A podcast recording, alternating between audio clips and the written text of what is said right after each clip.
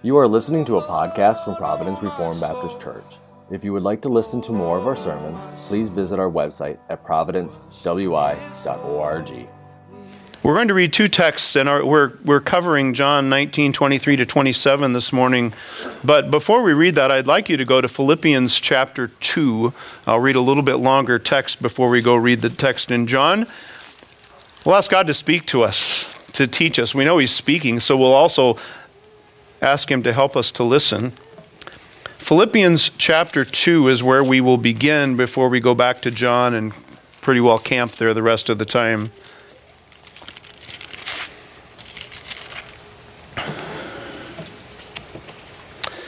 The book of Philippians is a very personal letter that Paul wrote to a church where, I mean, his, his first encounter, this is the first time the gospel went onto the continent of Europe, continent of Europe, where a lot of our ancestors were when the gospel came into this place called Philippi, where there weren't even enough uh, Jewish men, monotheists in the town, to have a synagogue. And so there were a handful of people who met by a river for prayer. This is where a, a demon was cast out of a slave girl, where a, a suicidal jailer became one of the founding members of the church at Philippi. This is where Paul and Silas were singing praises to God at midnight it's structured a little bit different than, than Romans and Ephesians and some of other Paul's letters because he, he instead of giving us the theology and, and then the practical theology at the end, he's weaving it into the entire letter. So I'll read beginning at chapter 2, verse 1.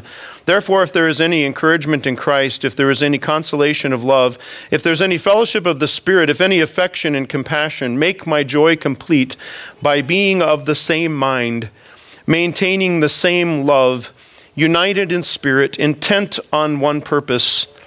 Do nothing from selfishness or empty conceit, but with humility of mind regard one another as more important than yourselves. Do not merely look out for your own personal interests, but also for the interests of others. Have this attitude in yourselves, and here's where we make the transition. Is unselfishness just a Christian rule? Or is this a God a gospel driven life that comes out of following Jesus? So we read, Have this attitude in yourselves, which was also in Christ Jesus, who, although he existed in the form of God, did not regard equality with God a thing to be grasped, but made himself, but emptied himself, taking the form of a bondservant and being made in the likeness of men, being found in appearance as a man he humbled himself by becoming obedient to the point of death, even death on a cross. And so we go to John chapter 19, and we find the Lord Jesus hanging on the cross. We find his mother and his aunt, and the woman out of whom he had driven seven demons, and his first cousin John, all, all standing there, and John's mom, uh, Aunt Salome, are all at the foot of the cross. And here is the record from John chapter 19, beginning at verse 23. Then the soldiers, when they had crucified Jesus, took his outer garments and made four parts, a part to every soldier, and also the tunic. Now the tunic was seamless, woven in one piece. So they said to one another, Let us not tear it, but cast lots for it to decide whose it shall be. This was to fulfill the scripture. They divided my outer garments among them, and for my clothing they cast lots. Therefore the soldiers did these things. But standing by the cross of Jesus were his mother and his mother's sister, Mary the wife of Clopas, and Mary Magdalene. When Jesus saw his mother and the disciple whom he loved standing nearby, he said to his mother, Woman, behold your son. Then he said to the disciple, Behold, your mother. From that hour, the disciple took her into his own household. Let's pray, and then you can have a seat. Our fathers, we've already asked, we need you to instruct us, not just so we can come away from here having had our attention kept for 45 minutes. Bring us to see that this is your word, the word of the Lord. And as we bless you for giving us your word, one of the ways we demonstrate our thankfulness is to listen, to revere what you have said, to apply what you've said to our lives, to, to, to follow you. So plant those seeds down deep in us, we pray, in your Son's holy name. Amen. Please be seated.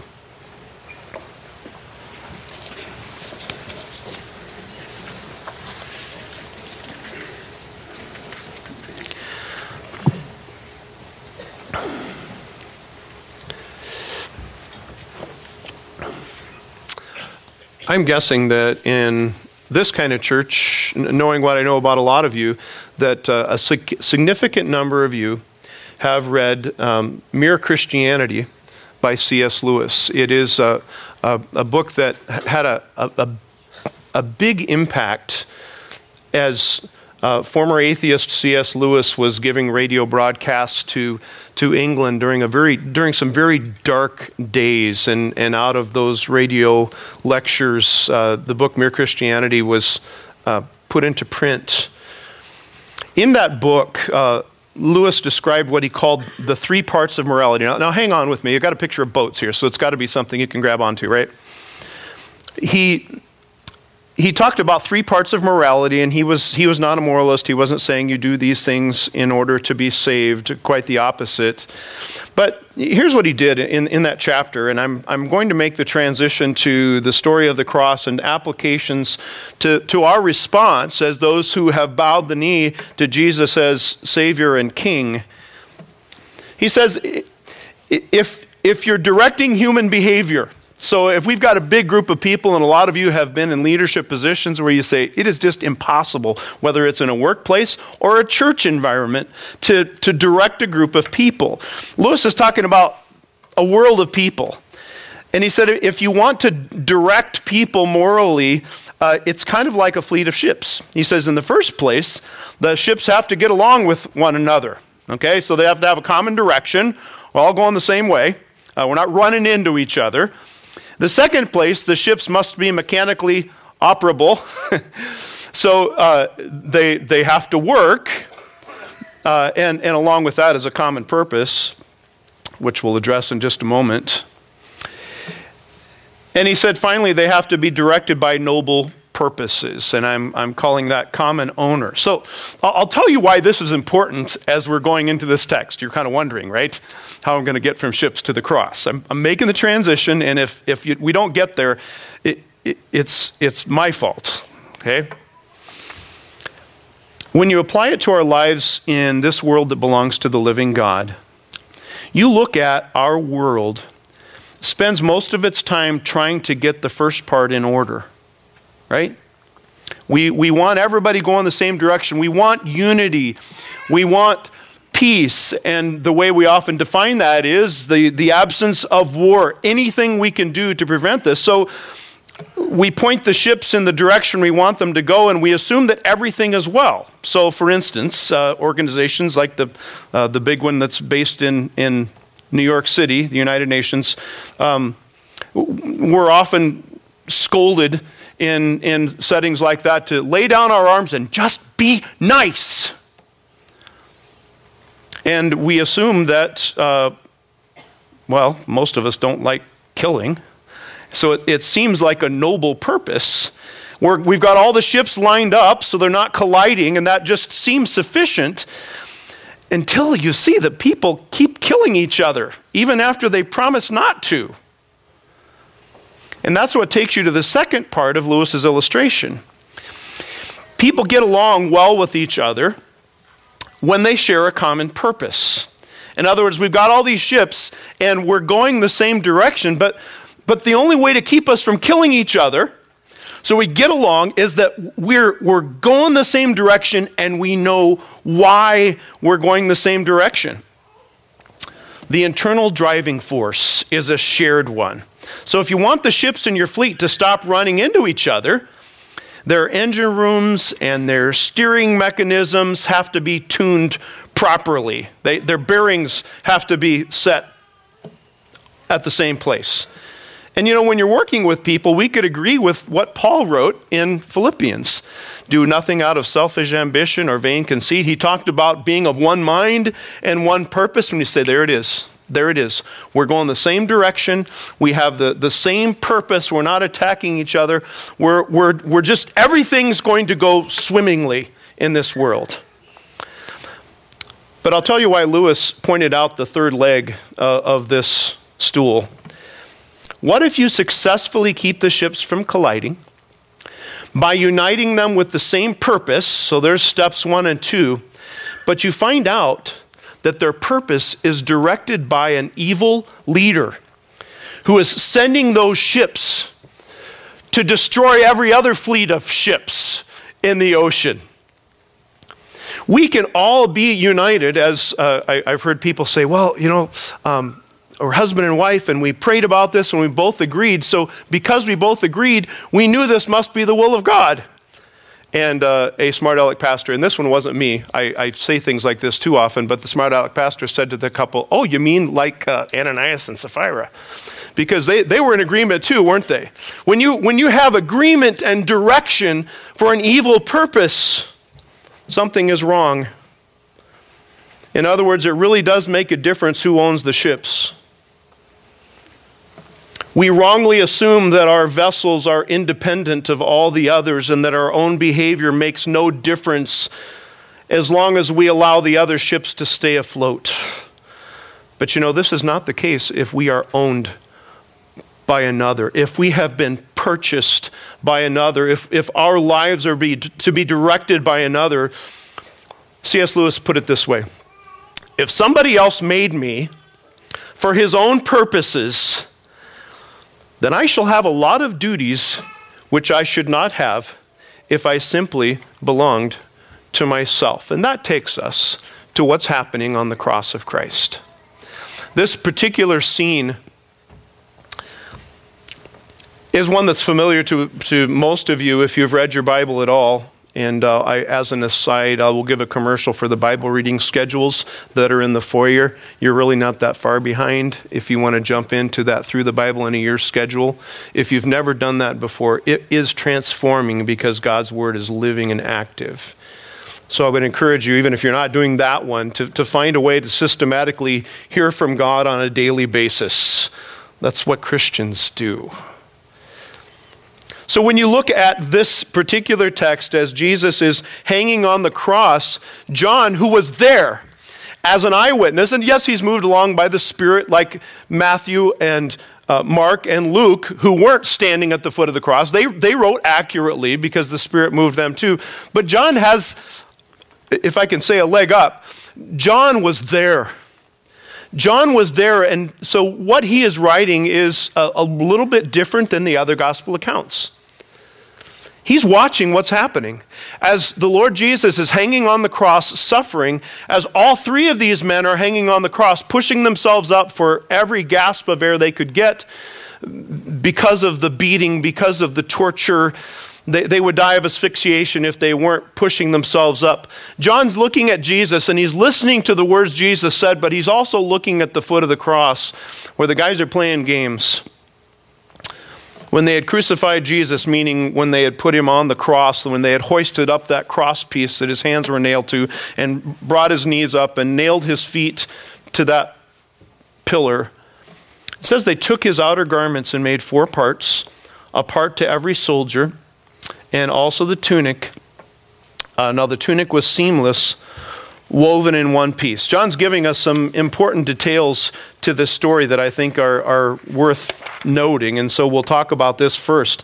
One of the perks, if you were a Roman soldier, on crucifixion detail, and it happened regularly. Uh, the Lord Jesus mentioned it during his ministry, and everybody understood what he was talking about taking up your cross and bearing that. One of the perks of a Roman soldier was acquiring the clothing of executed prisoners. It's kind of like spoils of war, but this is, you know, they're not going to need them anymore. And so they would humiliate uh, the crucified. These were the worst pests, the insurrectionists, the murderers, the people that, that the Roman government wanted to rid the earth of. So they were so devalued that it really didn't matter that their clothes were stripped from them, but there was value. Uh, in, in the first century, to have a spare garment, to have a change of clothes was a big deal. In, in, fact, all of Bible history, if you look at how a change of clothes was valued, even in the book of Judges, uh, a change of clothes was a, a very valuable thing. Before factories could, could whip out woven and, and sewn garments, the outer cloak actually was a sewn gown and having seams and, and we're going to look in just a moment at, at, just some of the things Jesus wore, references to Jesus' clothing during his ministry, just to shed some light on what's happening here at the foot of the cross. The sewn gown could easily be torn apart but the, the inner gown, the tunic that was woven next to the, worn next to the skin, and that was a woven garment, it didn't have seams. So rather than unravel it, it's like, well, let's, uh, let's roll the dice. Let's flip a coin. Let's draw straws, see who gets that. And so this was the game being played. They tore apart the outer cloak. They gambled for the tunic. Jesus was likely dressed in the fashion, based on the language here, common to the people in his culture. And so uh, people quibble over, over fashion, and today it's like, oh, these people are too modern or they're too old fashioned. The Lord Jesus would have fit right into his culture with the hairstyle and with the, with the clothing and everything. And as you read this particular text, uh, we're pointed back to a few places in the New Testament that talk about what Jesus wore. Uh, this is the, the verse that we're looking at right now, verse 23, that they ripped up, up the, the uh, outer cloak, they, they cast lots for the tunic. Mark chapter 9 and uh, the other gospels give this record too, but I just used Mark's gospel. When Jesus went up on uh, on the mountain and was transformed before the disciples, it doesn't say he changed clothes, but the appearance of his clothing, his garments became radiant. And, and Mark says, exceedingly white, as no launderer on earth can whiten them. A, a, reference to what Jesus was wearing. At one point, as the Lord Jesus is being hurried to heal a child, a woman who had, who had been very much uh, um, suffering for 12 years. In fact, the length of time the little girl who was ailing had lived 12 years could not be healed by anyone, came up behind him and touched the fringe of his cloak. That tells us that the Lord Jesus wore a common Jewish rabbi's garment. He had the tzitzis, the, the little tassels on his garment, which would have befitted a rabbi, uh, something that the Pharisees wore. And she touched the fringe of his cloak, and immediately she was healed. Matthew says, at one point in Jesus' ministry, and I do not believe the other Gospels record this one, when they had crossed over, they came to land at Gennesaret, and when the men of that place recognized him, they sent word into all that surrounding district and brought to him all who were sick, and they implored him that they might just touch the fringe of his cloak. And as many as touched it were cured. And then one we've already read in John's gospel. Jesus, knowing that the Father had given all things into his hands and that he had come forth from God and was going back to God, got up from supper and laid aside his garments. He took off that outer cloak and wrapped a towel around himself and began washing the disciples' feet. And one more from Luke's gospel. Herod, with his soldiers, after treating him with contempt and mocking him, dressed him in a gorgeous robe and sent him back to Pilate. There was a period of time where they actually put an extra garment on the Lord Jesus on this day, but the purpose of that was to mock him. So here are the soldiers at the foot of the cross, and John's not only watching what they were doing, John's listening in on the conversation. And he says, So they said to one another, let us not tear it, but cast lots for it to decide whose it shall be. This was to fulfill the scripture. They divided my outer garments among them, and for my clothing they cast lots. Therefore, the soldiers did these things. This actually comes from Psalm 22, which I will remind you moments before the Lord Jesus had begun reciting or singing Psalm 22 from the cross. Eloi, Eloi, lama sabachthani. And everybody there who had read Scripture, the Roman soldiers wouldn't have known, but everyone who had read Scripture said, that's, that's Psalm of David. That's one of the suffering servant psalms, and what's puzzling to us why David was writing this. Why had God forsaken him? And some of the people misunderstood. This was where the first time when they offered him something to drink. This is, this is where some thought he was calling for Elijah to come and rescue him. But it's very possible that the Lord Jesus just continued to recite this psalm or to sing this psalm as John is standing at the foot of the cross and he's watching what's happening as he's listening to what Jesus has said. And then he says, Psalm 22 says, They divide my garments among them, and for my clothing they cast lots. So many pieces of the puzzle must have been coming together, at least for John, if not for some of the other onlookers. They didn't knowingly fulfill Scripture, but their selfish actions played into the events that David prophetically described a thousand years earlier. If you contrast what is going on at the foot of the cross with what is being spoken from the cross, you have in a a microcosm, in just a tiny little piece, a picture of all of creation compared to the Creator. You have the, the sinless, spotless Creator right there, giving, giving, giving, not just Himself for the sins of His people, not, not simply the world rescue, but caring for someone at as, an onlooker, his mother. And then at the foot of the cross, you have the picture of you and me and all the rest of the world saying, just, I just want what's due me. I just want what's mine. That's all I care about. I, I value me. I value what makes me happy. And I, I don't value anything else that's going on around me. And so John we don't have to make this up because the contrast is there. There's Jesus suffering and dying, the soldiers at the foot of the cross taking all of his earthly possessions. And what's the Lord Jesus doing? I mean, honestly, if you realize that you're dying, that you don't have much breath left, if you have known people who, who were dying and knew they were dying, are they really worked up about somebody squeezing their toothpaste tube in the middle or using their hairbrush or their toothbrush for that matter. It, earthly things fade, the value of those things fade. You look at what the, the soldiers treasured, and then you look at what Jesus treasured, and then you see the difference between you and me and Jesus. So John's just watching and listening, and he says, Standing by the cross of Jesus were his mother and his mother's sister, Mary, the wife of Clopas, and Mary Magdalene. Uh, there are a number of theories about the women standing near the cross, and this, this is not what I'm giving you are Steve's observations, not a thus saith the Lord, but, but we're given the privilege of being interpreters, and so we're looking at the scripture and saying, what is going on here? We have the advantage of looking at Matthew's account and Mark's account and Luke's account and John's account, in addition to having some historic records that support those things.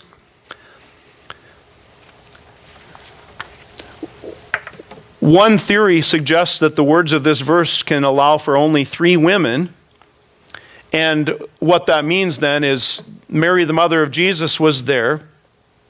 And his mother's sister, Mary, the wife of Clopas, is one person, and then Mary Magdalene.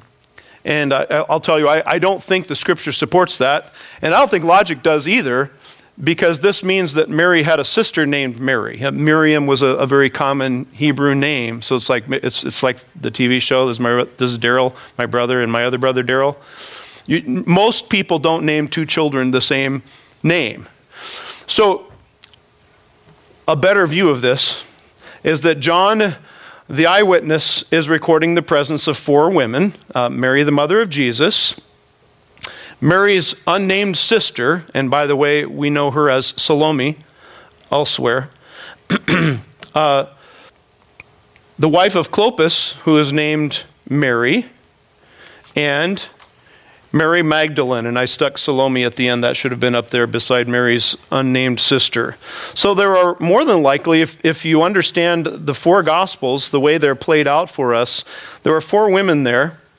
I'm going to give you an observation because that's our role here, right? To take apart the scriptures and, and, unpack what's being said here. It's good for us to observe some of the details. And, and this one in particular helps us appreciate Mary, the wife of Clopas.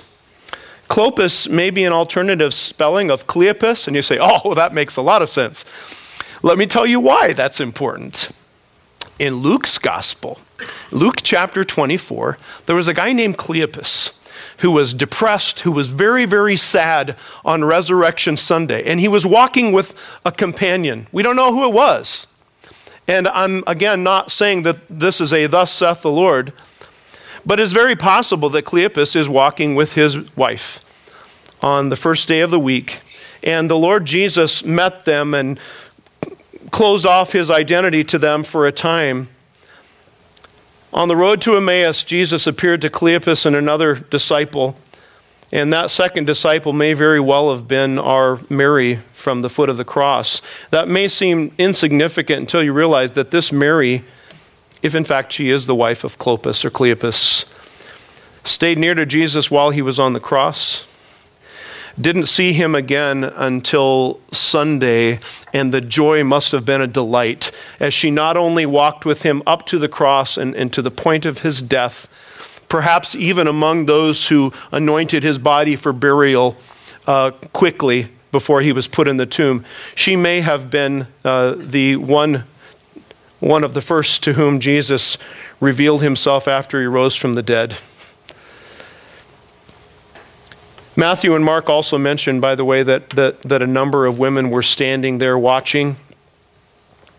Uh, this is where Matthew's gospel gives us the woman's name, Salome, who is John's mom, uh, the wife of Zebedee, the mother of the apostles James and John. And uh, I'll add this bit of, and I won't call it trivia, but uh, it is important that Mary, the mother of Jesus, and John's mother, Salome, were sisters, which means that Jesus and John are first cousins, which might help us to understand what we are about to read. John is standing at a distance. The four women are there at the cross. The Lord Jesus is not only reciting Psalm 22 He's caring for his mother. When Jesus then saw his mother and the disciple whom he loved, we've identified that other disciple, the disciple whom Jesus loved, as the anonymous writer of the gospel that we've been studying for these last couple of years. When Jesus saw his mother and the disciple whom he loved standing nearby, he said to his mother, Woman, behold your son. And that wasn't a disrespectful greeting. It's the same way the Lord Jesus talked to her when he started his ministry. When Mary, for whatever reason, was in charge of the wine. Maybe she was the mother of the bride. We don't really know why Mary was at that wedding of Cana and in charge of the wine, but she just went to Jesus and said, We're out of wine. And Jesus addressed her and said, Woman, what does that have to do with me? This is, this is not, I don't, I don't call my wife that because culturally I, I don't say, Woman, unless I'm joking with her. We don't normally talk that way, but this was a respectful greeting, dear. Uh, so when he said, Woman, behold your son, he was talking about John. As a firstborn, it would have been the responsibility of the Lord to provide for his, his widowed mother, and we make those presumptions based on what we read elsewhere in the Gospels. There's no record of, of Joseph after Jesus was 12 years old. One question I had, and I asked it of my family recently um, what about the other brothers? Jesus was born to a family with there was Joseph Jr. and and uh, there was uh, James, the half brother of Jesus. There was Jude or or Judas, were other children of Joseph and Mary who had been born after after Jesus had born and there, had been born, and there were at least two other sisters. Jesus is born to a family that eventually had six, seven, eight children. Where were the others? Why is Jesus committing his mother's care to his cousin? And I, I have to say, I don't know. I can't answer that. But we do have to look in the scripture and say, well, uh, not only was it Jesus' responsibility to care for her as the firstborn, we know that for at least a portion of his earthly ministry, the brothers of Jesus remained in their unbelief. And yes, at least two of them came to faith and, and wrote books inspired of the Holy Spirit. James and John, or rather, James and Jude in the New Testament were written by his half brothers. But we don't know when that came about. It may have been sometime after the resurrection. All we know is that the Lord Jesus committed the care of his mother to John. John would to be, was to be a suitable provider. And then he looked at John. He said to the disciple, John leaves his name out, Behold your mother. Look. He says to Mary, Look, your son. He wasn't saying, Look at me, your son. He was saying, There's a new relationship here. From that hour, the disciple took her into his own household. The statement implies that John had a home in Jerusalem uh, and history says that Mary spent out her days in Ephesus. The Bible does not say Mary was assumed into heaven and didn't die. Mary spent out her days in Ephesus, and if you read the book of Revelation, you realize that's where John spent out his days. He had been banished to Patmos, and history tells us that he survived and, and uh, spent out his days in Ephesus and did what the Lord Jesus said. Now, I'm going back to, to where we started, even though we have to start with the scripture and who God is, and then we move toward what do we do about it. I am saying, yes, the primary instruction that we're getting from this section of John's gospel is the gospel, the death and the resurrection of Jesus Christ. This is everything. But there are applications we make, or we wouldn't have had all of the details about the gospel given here. We wouldn't have Paul telling the church at Philippi, Your attitude needs to be the same as Jesus' attitude, who, being in very nature God, did not consider equality with God something to be grasped, but made himself nothing. Paul, who is saying, Because of that, you need to run away from selfish ambition and vain conceit and you need to be making considering others better than yourselves esteeming others better than yourselves and so I am arguing that there is a gospel driven way to get the victory over your selfishness. And it comes back to the contrast between the one hanging on the cross and his words and his attitude. And you compare that to the ones at the foot of the cross and their words and their attitude. There is a big difference. Please get this. There is a huge difference in what the Lord Jesus treasures and treasured as he hung on the cross, and what the people of this earth at the foot of the cross treasure and treasured. Remember, the Lord Jesus is the one who said, Where your heart is, or rather, where your treasure is, there will your heart be also. What do you value more than anything else? See, the gospel makes it so clear that Jesus died to rescue us from living for ourselves. You look at any trouble people who have been in, whether it's the things that make national headlines or the, the police report in the Rice Lake Chronotype, you see a lot of people who treasure themselves more than anything or anyone. So you ask yourself, when you get to the, the checkout line, you've got your cart, and, and you see that there are 40 checkouts at Walmart and like 13 is the only one open, and you see an elderly person coming toward checkout 13, and what do you do at that point in time? See, what we value is shown in where we park when we come to church.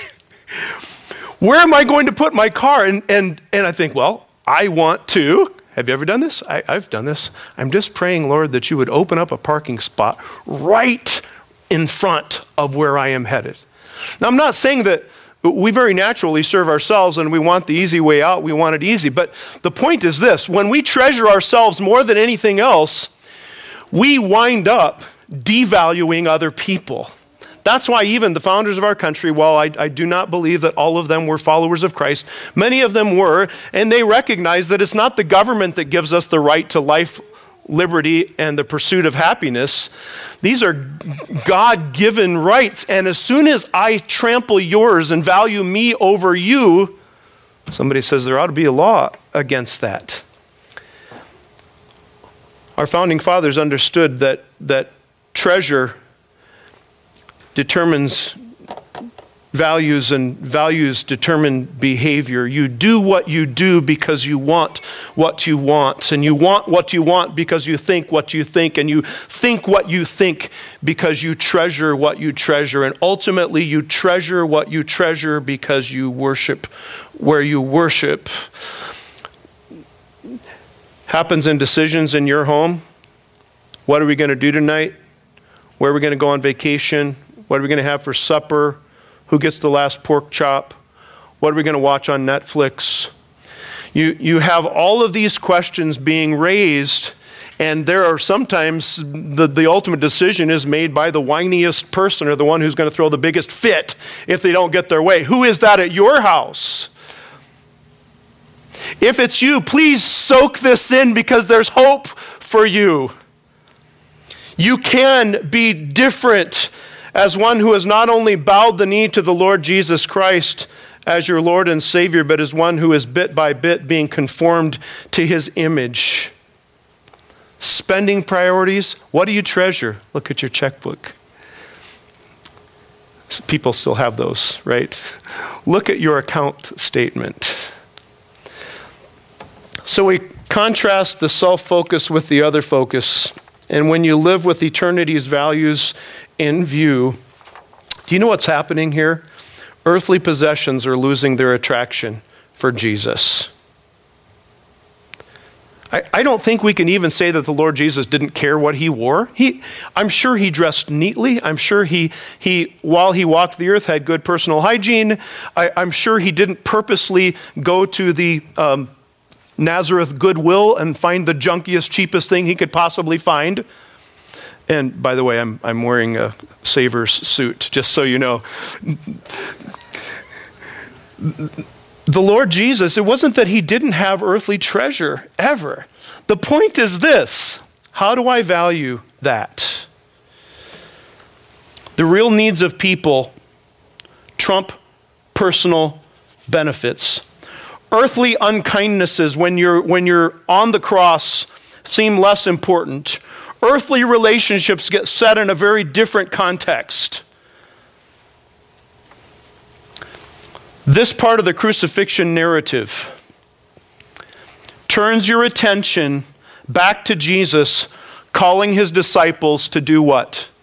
Deny themselves, take up their cross daily, and follow him. And so that kind of no turning back actions that are really demanded by the cross of Christ.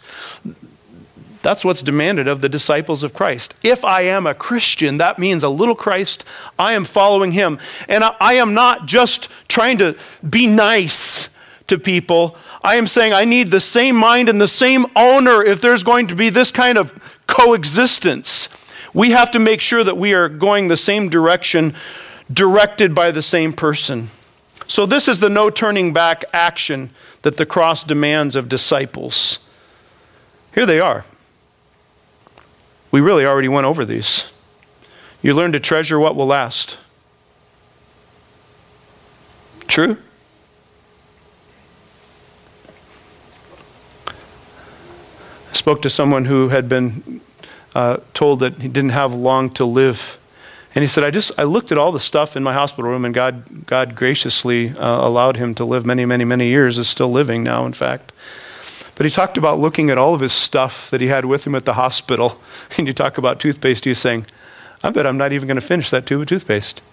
You look at all of the things that we're going to leave behind, and, and you realize a cross centered life brings me to treasure what's going to last. The value of material possessions fades as you prepare to leave them behind. You also learn to pity people who only have earthly treasure. You look at people who are throwing fits over food or parking spots, the people who are going nuts because somebody else was not real attentive and cut in front of them on the highway. You know road rage. You've either given it out or observed it. And you, you look at this and you say, how valuable will that parking spot or, or that, that one, one slot up in the traffic jam really be a hundred years from now? Rather than getting angry at those people, it, we learn to say, like those soldiers at the foot of the cross, hearing the Lord Jesus at one point say, Father, forgive them, they don't know what they're doing. We learn, like Jesus, to say, Boy, wouldn't it be horrible to have nothing but some pieces of fabric to set my affection on? This might keep you from fighting with others over things that are destined to burn, right? And there's one more, and we could make a bunch, I'm sure. You learn to elevate the needs of others above your own. This is cross centered living. It's what the Lord Jesus was doing here. It's the call of Philippians 2 and the rest of the New Testament. He died for me, so I no longer have to live for myself. He didn't just die to rescue me from the punishment that was due me for my sins. He died to rescue me from Steve, from selfish old life Steve. He died to rescue me so that, that inside the body of Christ, I'm able to say, How can I serve? How can I make things easier for you? How can I, how can I be used of Jesus to help you right now? Because that's what Christians do. You elevate the needs of others above your own because love requires action. Love requires putting the interests of others before yours. So we'll pause here before we stop and before we have communion and before we sing uh, a closing song. What about you? There are people who, who sincerely ask this question, having, having been in, in this church or another one like it for a long time, and they hear time after time what Jesus did, and they hear this call that I'll give now, right now turn to Jesus, beg Him to let you in, beg Him for forgiveness. He won't turn you away. Believe the gospel. And people say, but I'm not sure how to do that. I mean, is it a special prayer I have to pray? And I'm not saying it's wrong to talk to him in, in, prayer and ask him, but the bottom line is this Will you believe or not? Do you believe this? As Jesus asked Martha, Do you? Right now. Not a matter of a prayer you prayed in the past, a confession of faith you made in the past, a class that you took in a church. It comes down to right between you and God. You are before His face right now, and ultimately you will stand in His presence and give an account. You need a good attorney, and that is the one who hung on the cross in the place of sinners. Just beg Him to let you in. Start that life now. Lord Jesus, we so need to treasure what you have said in your word. So stir us as we complete our time together, coming before your table, asking you to be glorified in our homes, in our lives.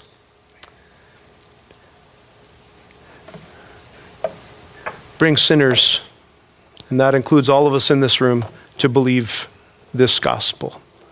We come to you through our risen Savior.